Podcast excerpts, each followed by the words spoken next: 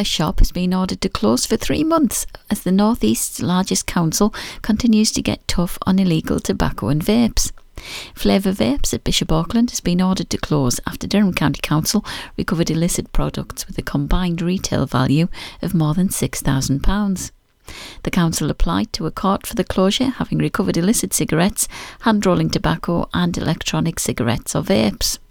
The closure order is in place until the 8th of April. A County Durham cabinet manufacturer has marked its 20th anniversary by substantially increasing its manufacturing capacity with the help of a five figure investment from the North East Small Loan Fund.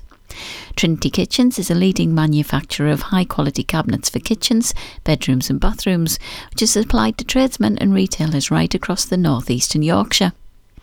In 2019, the business moved into a new 14,000 square foot manufacturing facility, an Aycliffe Business Park. And after working with the regional fund management firm, it's taken on a further 5,000 square feet of space right across the road.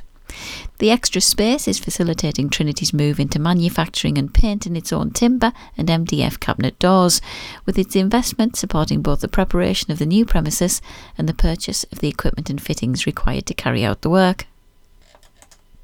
And finally, the renowned Page Turner Awards, an international writing competition that celebrates exceptional storytelling, is open to submissions for the 2024 season. Now in its fifth year, Page Turner Awards welcomes British and Scottish authors, novelists, and scriptwriters from all walks of life to showcase their writing talent and to gain recognition.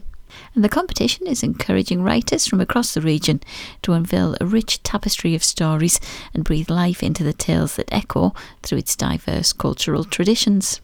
That's the latest here on 105.9 Bishop FM. I'm Gillian Campbell.